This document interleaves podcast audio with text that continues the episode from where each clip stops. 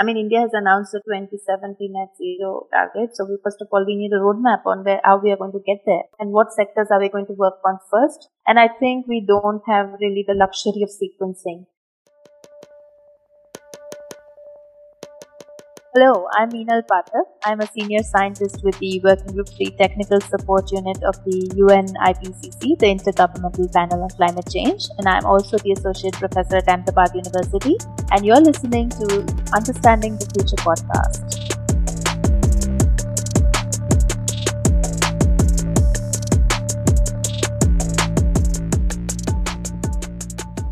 Hello everyone, I'm Punit Gandhi, Senior Associate with the Climate Center for Cities at the National Institute of Urban Affairs, and welcome to the Season 3 of Understanding the Future podcast.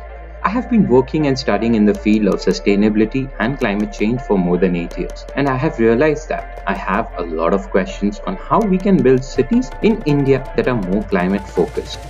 With Understanding the Future podcast, I interact with experts, entrepreneurs, and government officials to understand what it takes to bring all the different solutions to the ground, as well as how can systemic changes be developed on ground. We will further anchor all the topics being discussed with different skill sets required. This will help us understand the future of cities and future of work in Indian context. If you are tuning in for the first time, do check out our previous episodes. Also, don't forget to check out the Climate Practitioners India Network, a members led solutions oriented platform for climate practitioners across India. And join it through the show note. Hope you enjoy the podcast.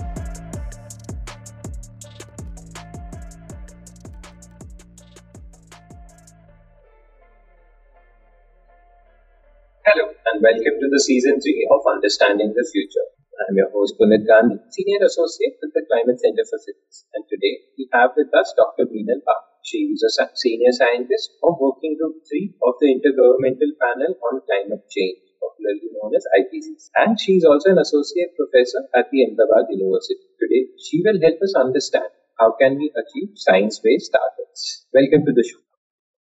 Thank you so much, Puneet, for inviting me. So I think uh, we start off with one of the most basic questions that we can come up with that. How does an IPCC report help us understand climate change? What are we actually looking at it from that report that helps us understand this is climate change and what are we trying to do with it?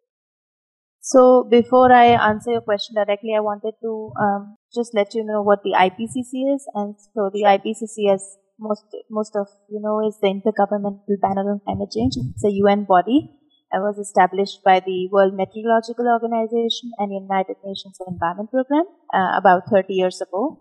And this is an organization of governments that are members. Um, so currently the IPCC has 195 member governments and thousands of people globally contribute to the work of the IPCC. So there's a whole group of authors from around the world who, who write these assessment reports. Uh, they volunteer this, their time as authors and an IPCC assessment report is typically uh, a report that assesses thousands of scientific papers published each year within that cycle, which is typically about five years. So every six to seven years, there is an IPCC assessment report uh, that is uh, written by scientists, but the summary is approved by governments line by line. And these reports undergo a thorough peer review process where governments and experts comment uh, throughout the cycle on the report. So it's um, it's an open and transparent review process, and this cycle is the sixth cycle. So we recently published the sixth assessment report of the IPCC. Thank you so much. I think that's a good baseline to start off with. And maybe uh, your part of your question was what does the, the report say? Um, yeah. Uh, Right. So, so the IPCC actually has three working groups. Working group one, which is uh, the physical science basis.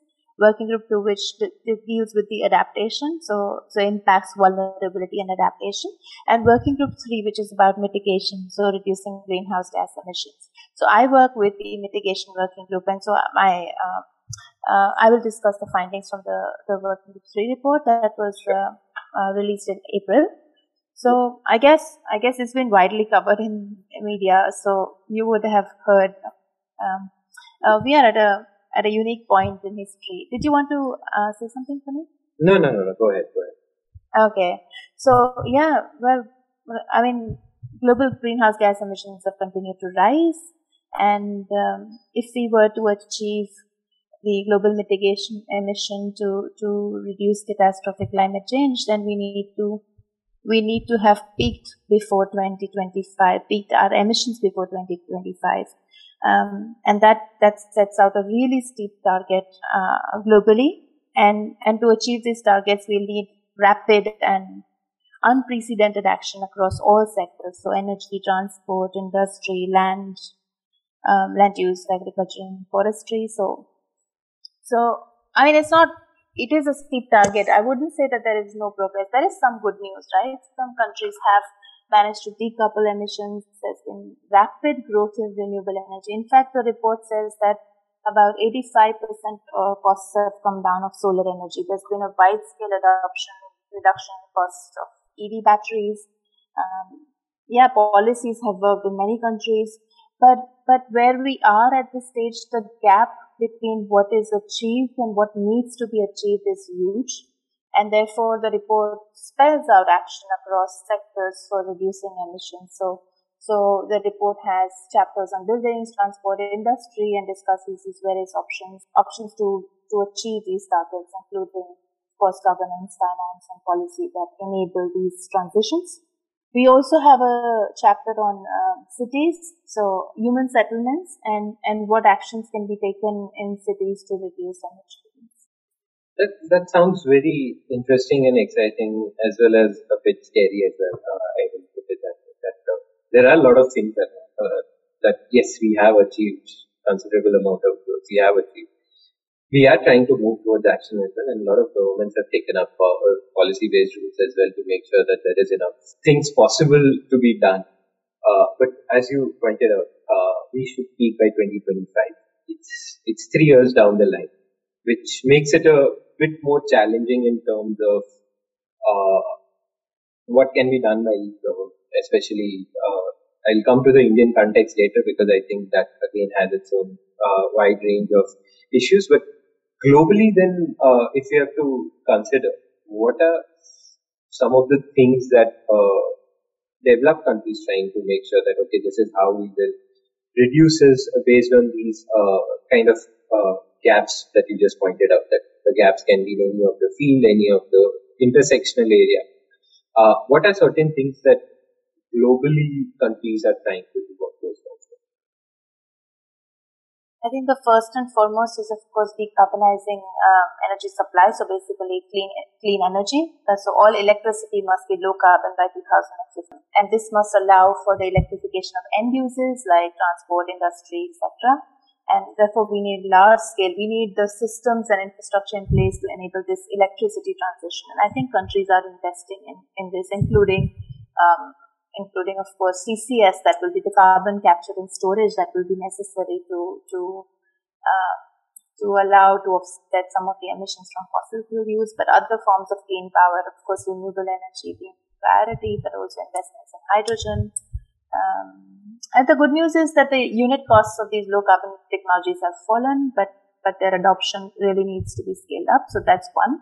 The second one is decarbonizing industry, which means not only the traditional solutions of improving energy efficiency, but the new, new age solutions or the new jargon that we say circular economy solutions, uh, deploying carbon capture and storage because some, some industry sectors are um, not easy to decarbonize, like cement, for example, right?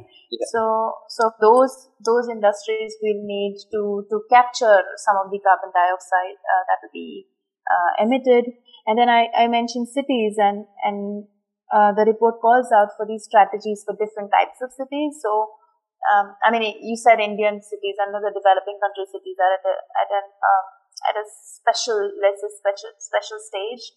And therefore the, the report for the first time calls out strategies for the more established cities the growing cities and then still, you know, uh, still smaller cities and, and how these different types of cities can adopt different types of solutions. Like the established cities might need retrofits versus the, the rapidly growing cities could, could now invest in low carbon infrastructure.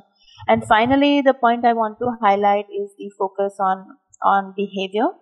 Yeah. Because for the first time in the IPCC report, we have a whole chapter um, called demand services and social aspects uh, of mitigation and where where we call out to to behavior change. And i think developed countries need to consider this this very important uh, important dimension of mitigation that it's not only about technology but we'll need large scale change in consumption patterns and behavior if we were to meet uh, meet our uh, mitigation targets.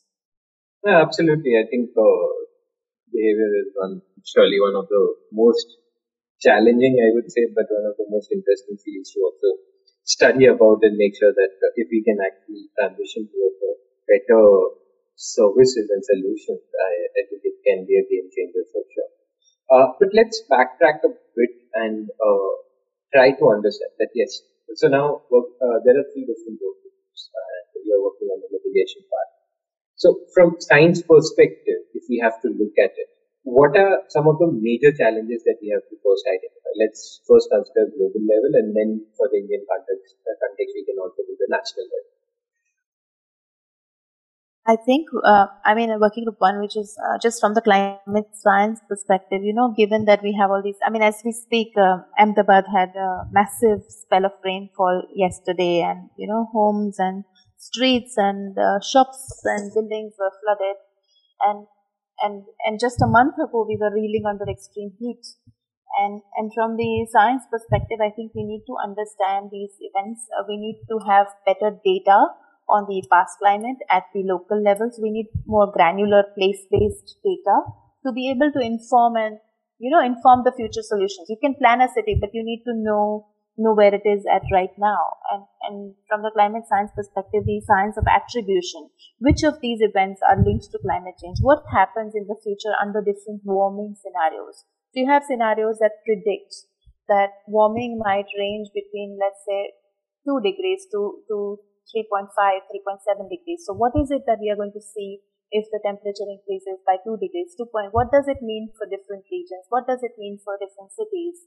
So, so from a science perspective, I think we need to, to understand this and then to be able to communicate this to the relevant stakeholders. And I mean, you know, businesses, cities, I mean, all those stakeholders who are involved in, let's say, deciding, uh, for want of a better word, um, the future of, uh, of people and businesses and establishments and the economy.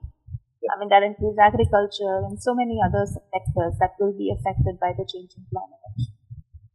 Yeah, uh, no, I absolutely agree, and I think uh, these scenarios are absolutely important to also just monitor how have we progressed. I think uh, going forward with it, unless and until we are able to do that, we might not have comparative data to figure out okay where were we, where are we now, and where are we trying to go.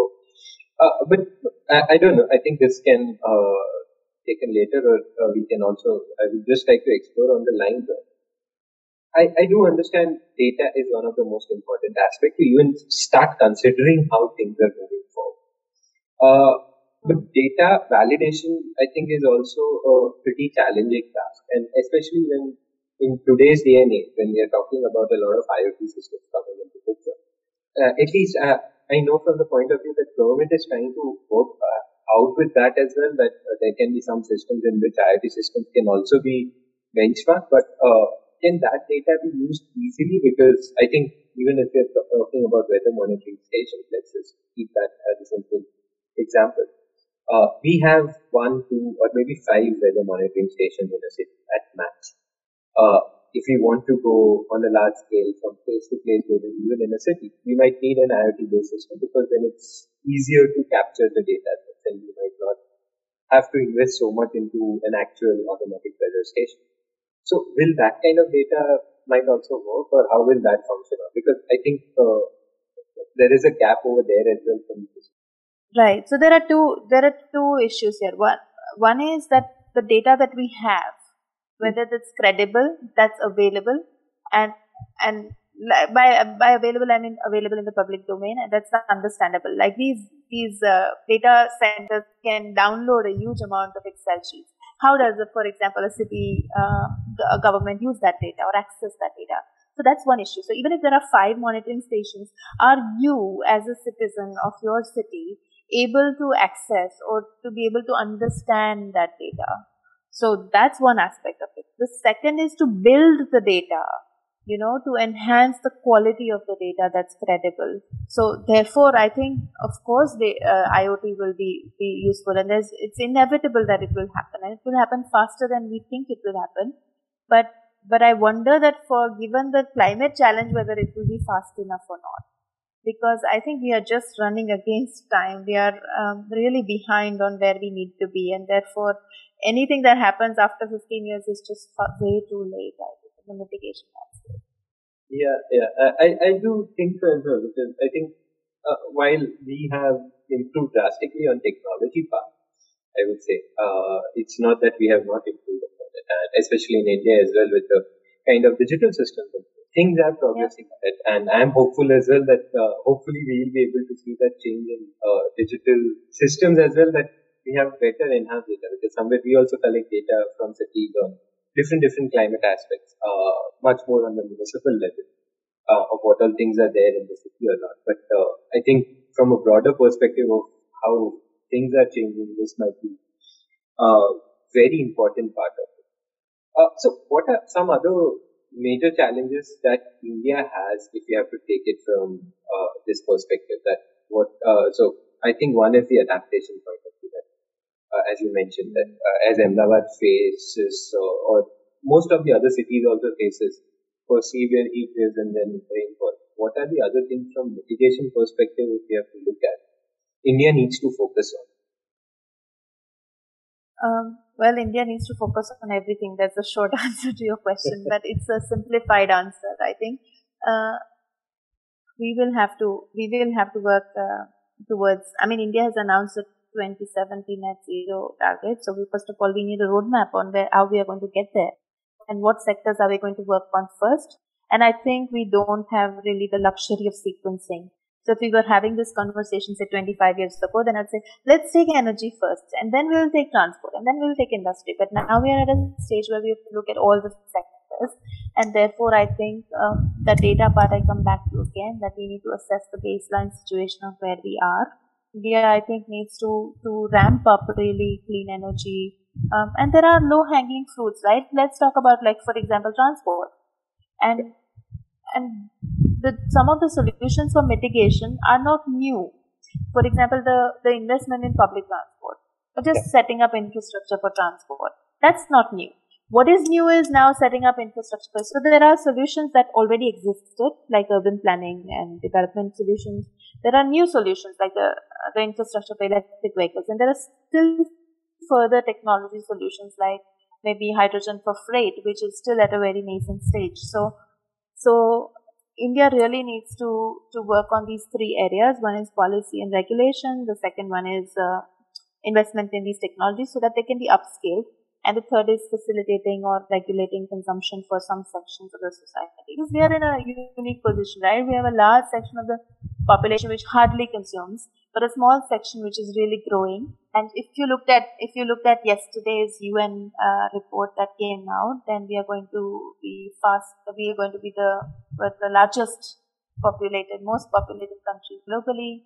We will overtake China, and our growth still continues. So so, well, it's an opportunity, but from the climate change perspective, it's a very big challenge, especially for mitigation, because um, just to meet the growing demands for infrastructure and services for this large population is, is really going to be a challenge. And I think India really needs to work on on how we could at least add the new infrastructure, which is uh, um, climate proof and, and low carbon. And then we, we look at solutions such as alternate materials, maybe de- design our buildings differently. And I'll just give you one example, like you know, building codes. Now you have these building and development control regulations for states. Okay, if you look at these regulations, they sometimes point to the national building. Uh, what is it called? Uh, energy national efficiency building. code. E, uh, ECBC. Uh, yeah. Yeah. ECBC, right? Like, I think these these codes really need to be updated at the national level and to ensure that the states look at it. Like you will just find scattered references to climate change. We are not at a stage where we, we can afford to have these very um, lenient uh, uh, development standards. So I would say, I mean, there are these low-hanging fruits which really don't do not cost much, right? But but so we have to start thinking about some of these solutions really uh, now. I, I, I do agree. I uh, I think uh, I, I'm on the same lines, and I would also like to see things progress as fast as possible. And uh, but I'm also not sure how to make it progress as fast as possible. I think that is one of the reasons that we are talking to so many people to understand what are the different systems in place uh, for all different languages so that it's easier to progress ahead. And uh, coming to something like net zero, net zero is not an easy concept for people to understand because people still get confused about are we just talking about electricity going to renewable or are we talking about oh, how are we going to make sure that uh, there is no carbon emissions but i think it is not that so if you can just highlight what are we looking at it from net zero as well or a country like India or any other country can try to focus on it for what are the things that it can look towards when it is trying to look at net zero? Right. So basically, in very simple words, net zero means um, cutting emissions to as close to zero as possible without any remaining uh, without any remaining emissions reabsorbed from the atmosphere.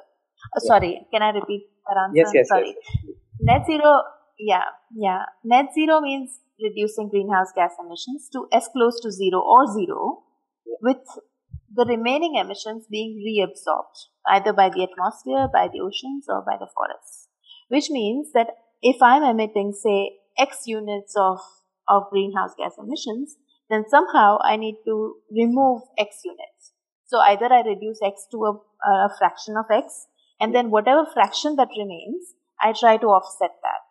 Okay, so first of all is the challenge of really steeply reducing the emission, and then there are these, like I mentioned earlier on this podcast, that there's a small fraction of the emissions that would still remain, right? Maybe yeah. maybe through the use of natural gas somewhere or in industry, and that's the amount that you have to offset either by growing trees or by using technologies like um, um, or you could, carbon for example, use carbon capture and storage, yeah, or or even more advanced technologies. But I really don't want to go into that technology space right now. Um, and the reason, of course, as you might know, but for for the listeners, is that um, that these technologies are not proven to scale. They are still not very well understood, especially their risks, their costs, and their large scale implications for the planet. So there are technologies that that are being uh, discussed, but we really don't know if, if we can depend on those technologies for, for solving the climate problem. Yeah, no, absolutely. So our best option, yeah, sorry. Go ahead, go, go ahead, sorry. Yeah. Sorry, go No, I, I, I, was, I wanted to say that, that, that our best option and really the only option is to look at sectoral solutions, to look at integrated solutions that we already know and find ways to implement these. Yeah. No, I, I, I do agree. And uh, I think one of the, like, I was going to come to the next question and you partially answered it already. But how much can we really offset? Because even if we grow so many, so much of forest, or, uh, that is one part I think which is easiest, but it takes time. Your trees are not going to grow overnight. It will take its own course of time to even start absorbing that much amount of carbon. And then, while it is very important to make sure something like urban island is reduced with that, and for that we need to make sure that we are doing more uh, that will eventually lead to lower uh, energy consumption. But at the same time, something like carbon capture and storage, it's a, uh, I, I do agree that it's currently very expensive in terms of Indian context as well. Might be some of the Western world might be able to use it, but uh, for India or global south per se. I don't, uh, are these technology even viable to any extent? They are viable. They are uh, viable. Financially. I mean, because, yeah, yeah, they are viable. I mean, see, the question is what is the cost of climate change versus yeah. the cost of technology, right? Yeah. So viability is to be discussed in what is the future that you want and yeah. are you willing to to look at to, to to pay a little more to avoid that future that you don't want right yeah. and and there are countries who have who have the means to to be able to finance these uh, technologies and some pilot scale work is going on on ccs the problem is that the scale that we need is is really going to be challenging Yeah. uh, to to achieve, and and but I don't I don't see a way around it because if you want to continue using fossil fuels, then you have to find a way to to put those emissions somewhere, and therefore CCS seems to be the only um, only uh, well viable, not maybe cost wise, but only viable solution. Because like you said planting large scale trees requires land. And where is the land? And it's like who is going to do it? So 10 years ago we were discussing about the budget and we were saying oh you have these many carbon emissions. Now who is going to pay the this and now you want to remove carbon dioxide from the atmosphere. And who's going to pay for it? So Yeah. so those those same equity and distributional questions remain. And Yeah. and while it's interesting from a research perspective but not from like in, in terms of reality i think we look we are looking at a very grim scenario. And and i'm not mixing any words to say that it's really looking i mean if we don't take action in the next five or seven years we've really missed the bus. And then we don't have a very good understanding of what the future i mean we do have projections but we don't have a good understanding of the uncertainty and it could be far worse than than what what's projected in ipcc reports. It could be maybe not that bad but we really don't know because there are some sensitivities about about nature and about um, the earth system that we, we really don't know. So Yeah. so well that we are trying to play god by by trying to invest in some of these technologies but but i think uh, scientifically these technologies are still unproven at scale No, I, I, I do agree with that. And coming from that perspective now to I think somewhere cities perspective as well, because uh, I think across the globe or India, the cities have been growing drastically in terms of uh, volume of people or in terms of uh, how they are consuming energy, how they are even generating money. So somewhere it, it kind of fuels the ecosystem in itself, which is causing cities to grow more and more as well. Now, you did mention that energy is one, building is one, and transport is. Uh, these are the three major things which will help us start mitigating things on the line. Uh, but one of the biggest challenge I think with energy comes is that uh, it's not possible while solar or wind is considered as a good source of electricity, but it is not possible to generate it locally as well because uh, there's not enough space inside the city. Need bigger power plants, and that generally has its own challenges. So how, uh, what are the other things that can also be thought of to make sure that cities are sustainable and when their growth is happening at one point, we are also able to mitigate the amount of emissions that it is going to cause. Because I think uh, from the emissions perspective, cities are one of the units that we might have to look at. So I think one is, I mean, if we talk about buildings, then it's the built form, right? The way we are Yeah. constructing our buildings, the materials we are choosing, and the building design, layout, orientation. So basically urban planning and design, but also building infrastructure. And I mentioned this before, that I don't think we are doing a very good job of it because uh, because we are emulating um, buildings in other parts of the world which don't which are not suitable to the Indian climate and increasingly the new buildings that are coming up are almost air conditioned dependent. So I think that's one solution that cities in India should think very seriously about. Um, uh, the, the other solution is just compact development. And if you look at the data for, for Indian cities, then you'll see that most of this growth has has happened uh, with a decrease in density, and therefore, therefore you'll have you'll have we have increasing urban sprawl. As a result of which, we're changing our land use. And if you want more land for planning cities, then you have to cut forests or take away land from agriculture. All of which contributes to emissions from land use change. So it's not just the solutions within cities, but when you make cities or when cities grow, they have other implications for land and emissions, which which we uh, don't often consider. Um, and and just compact development with transportation, because transportation is really one of the major emitters within cities. So if we if we had more compact urban forms with public transport infrastructure, it's happening, but I think we need to do this a lot more. It would it would reduce the dependence on cars and therefore the emissions directly from transport, but also like uh, the term that we use for benefits uh, for air quality uh, and public health. So, I mean, look at the, the cities. I mean, without mitigation also, if you didn't have the challenge of climate change, is this the cities that we are aspiring for, which are choked, choked with tra- traffic and yeah. congested, and there's no quality of life. So, if every city emulates the, let's talk about the, the top seven cities in India, right? If every city in India goes the Ahmedabad way, so just to give you an example, I think uh, we are going to have a major problem on our hands. And it's not only going to be climate change. Yeah, I, I do agree with it. And but one of the biggest things that I have at least uh, realized, I will not even say that I've studied it, but uh, I have realized is uh, behavior. And I think uh, with growing cities and affordability that people have right now, everyone wants everything faster. Everyone wants everything uh, customized. Everyone wants everything tuned for their own way, and that kind of leads to the kind uh, systems, and that is where I think behavior is one of the necessary things that we are looking at. Uh, for Indian context, how are we then trying uh, going to solve this as a problem? Because it's not that we are not efficient. Uh, we will make sure that we use everything as efficiently as possible to a certain extent, but we also demand a lot many more new things now because of affordability.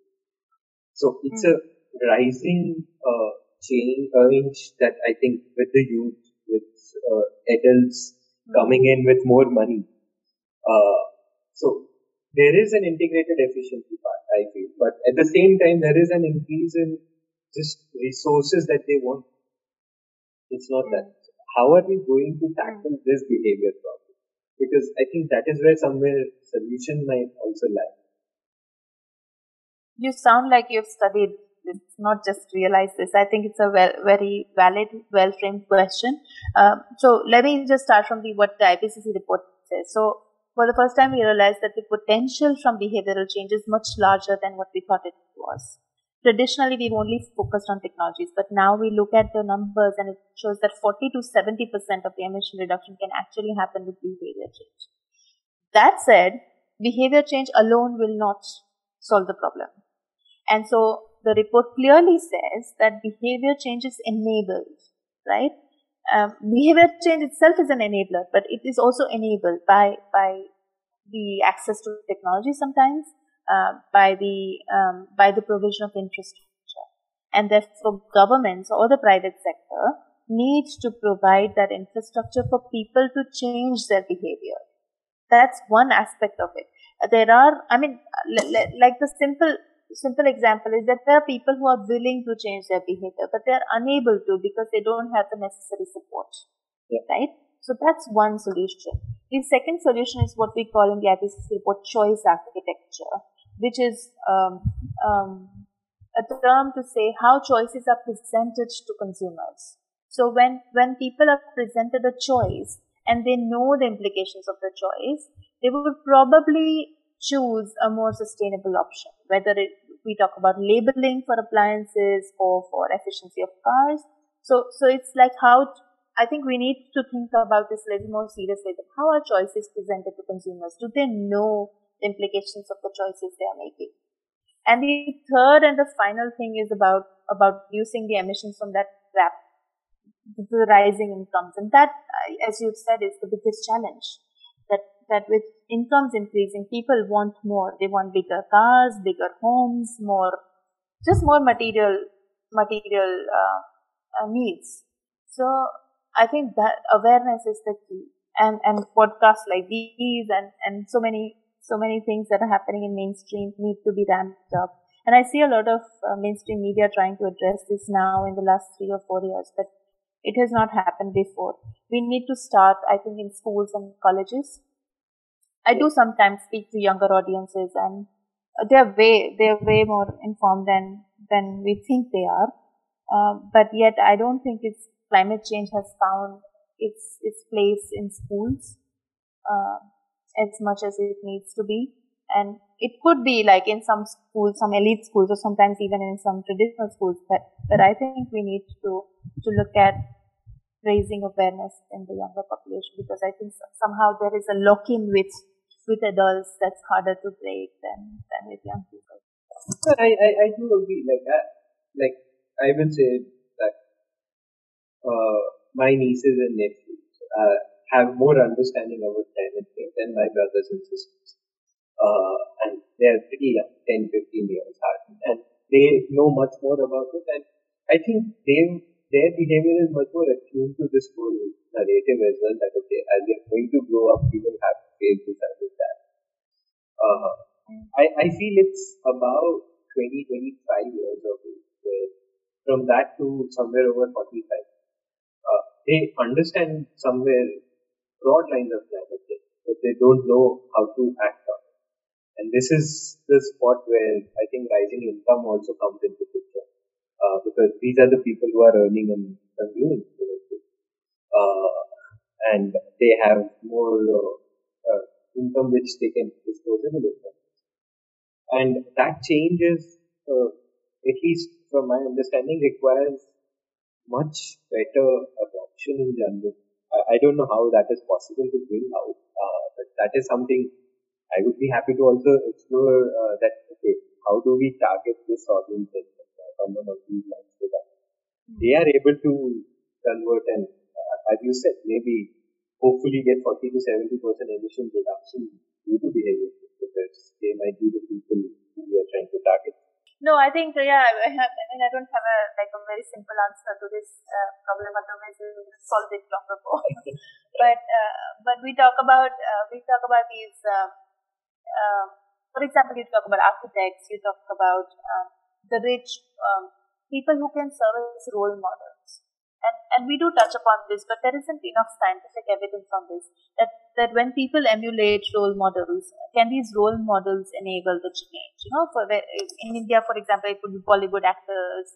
Um, yeah, and, and we do know a few, but like not as many, I think. And and we need change at, at every level, I think, starting from the bottom up.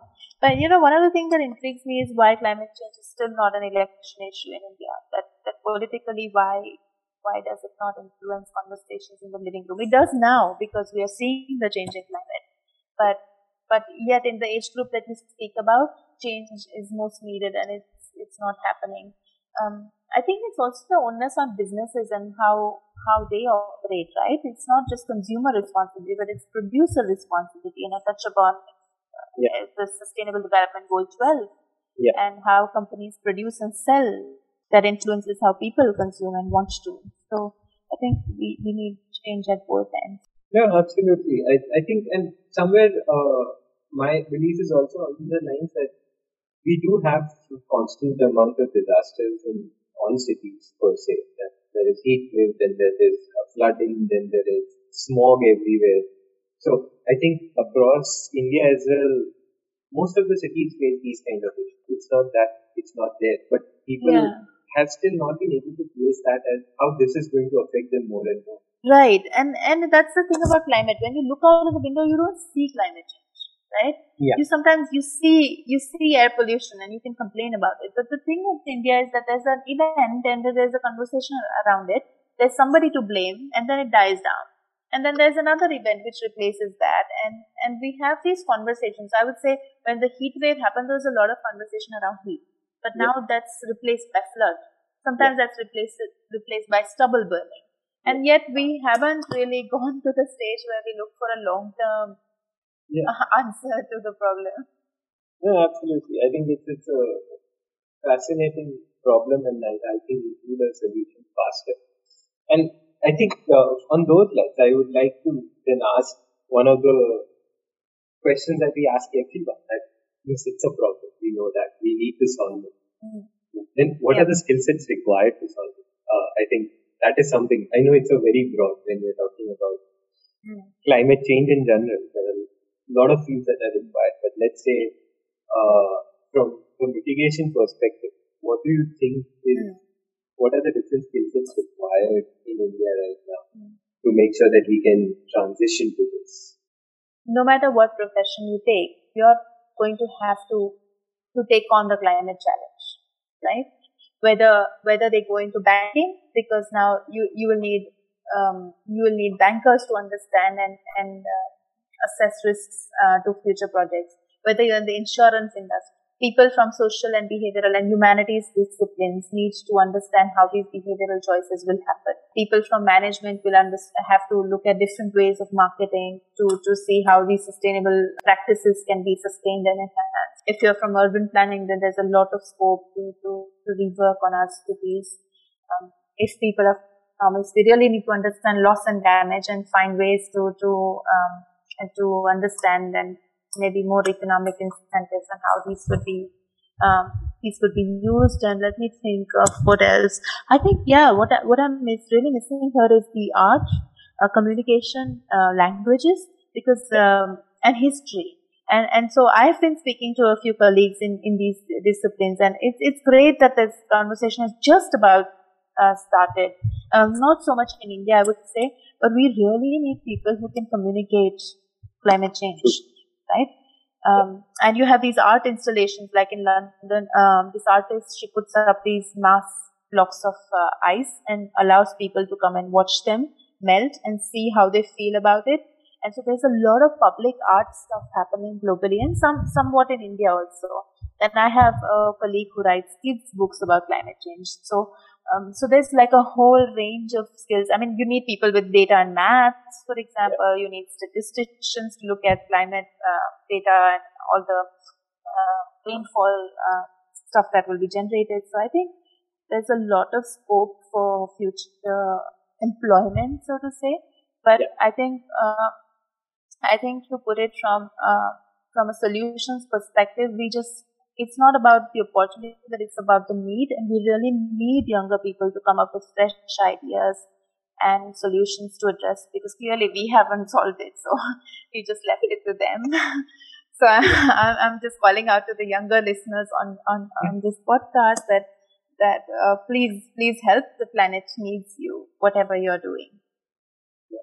No, absolutely. I think it's, it's super important and we need to make sure that somewhere more and more solutions come into so it. Otherwise, uh, as well as the behavioral adaptability of this.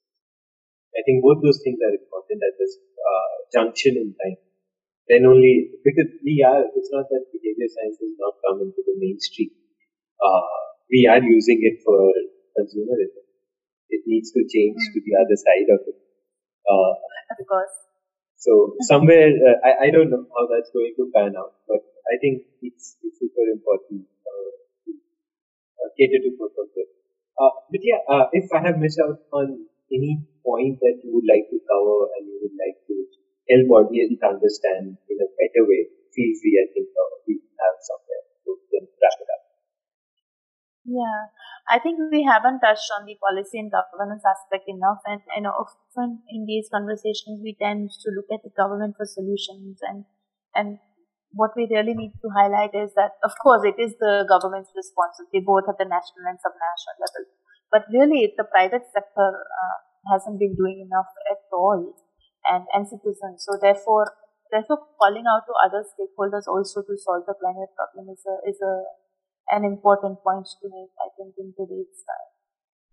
Yeah, absolutely. I think uh, and a lot of initiatives are coming up with the private sector on lines of ESG uh, I'm also very amateur, uh, just starting to learn a bit more about it, but not sure how effective it is to, uh, and what extent it is effective. That is something still need to figure it out uh, from the government's perspective. Thank you. So thank you so much. I think uh, this was a great conversation. Uh, thank you so much for your time, and I really enjoyed uh, talking and understanding this from the science of it. Thank you so much for having me. I hope you found some useful takeaways for the listeners.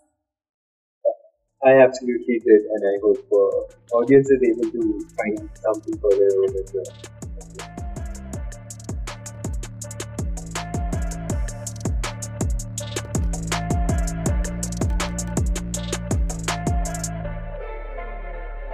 Thank you for tuning into the podcast. Do subscribe to the podcast on your favorite platform and follow us on all social media channels. For more details about the Climate Center for Cities and registration on Climate Practitioners India Network, click on the link in the show notes. The episode is conceptualized and produced by Punit Gandhi. A big thank you to the whole team at C-Cube and NIUA for supporting the development of the podcast. Stay tuned for the next episode.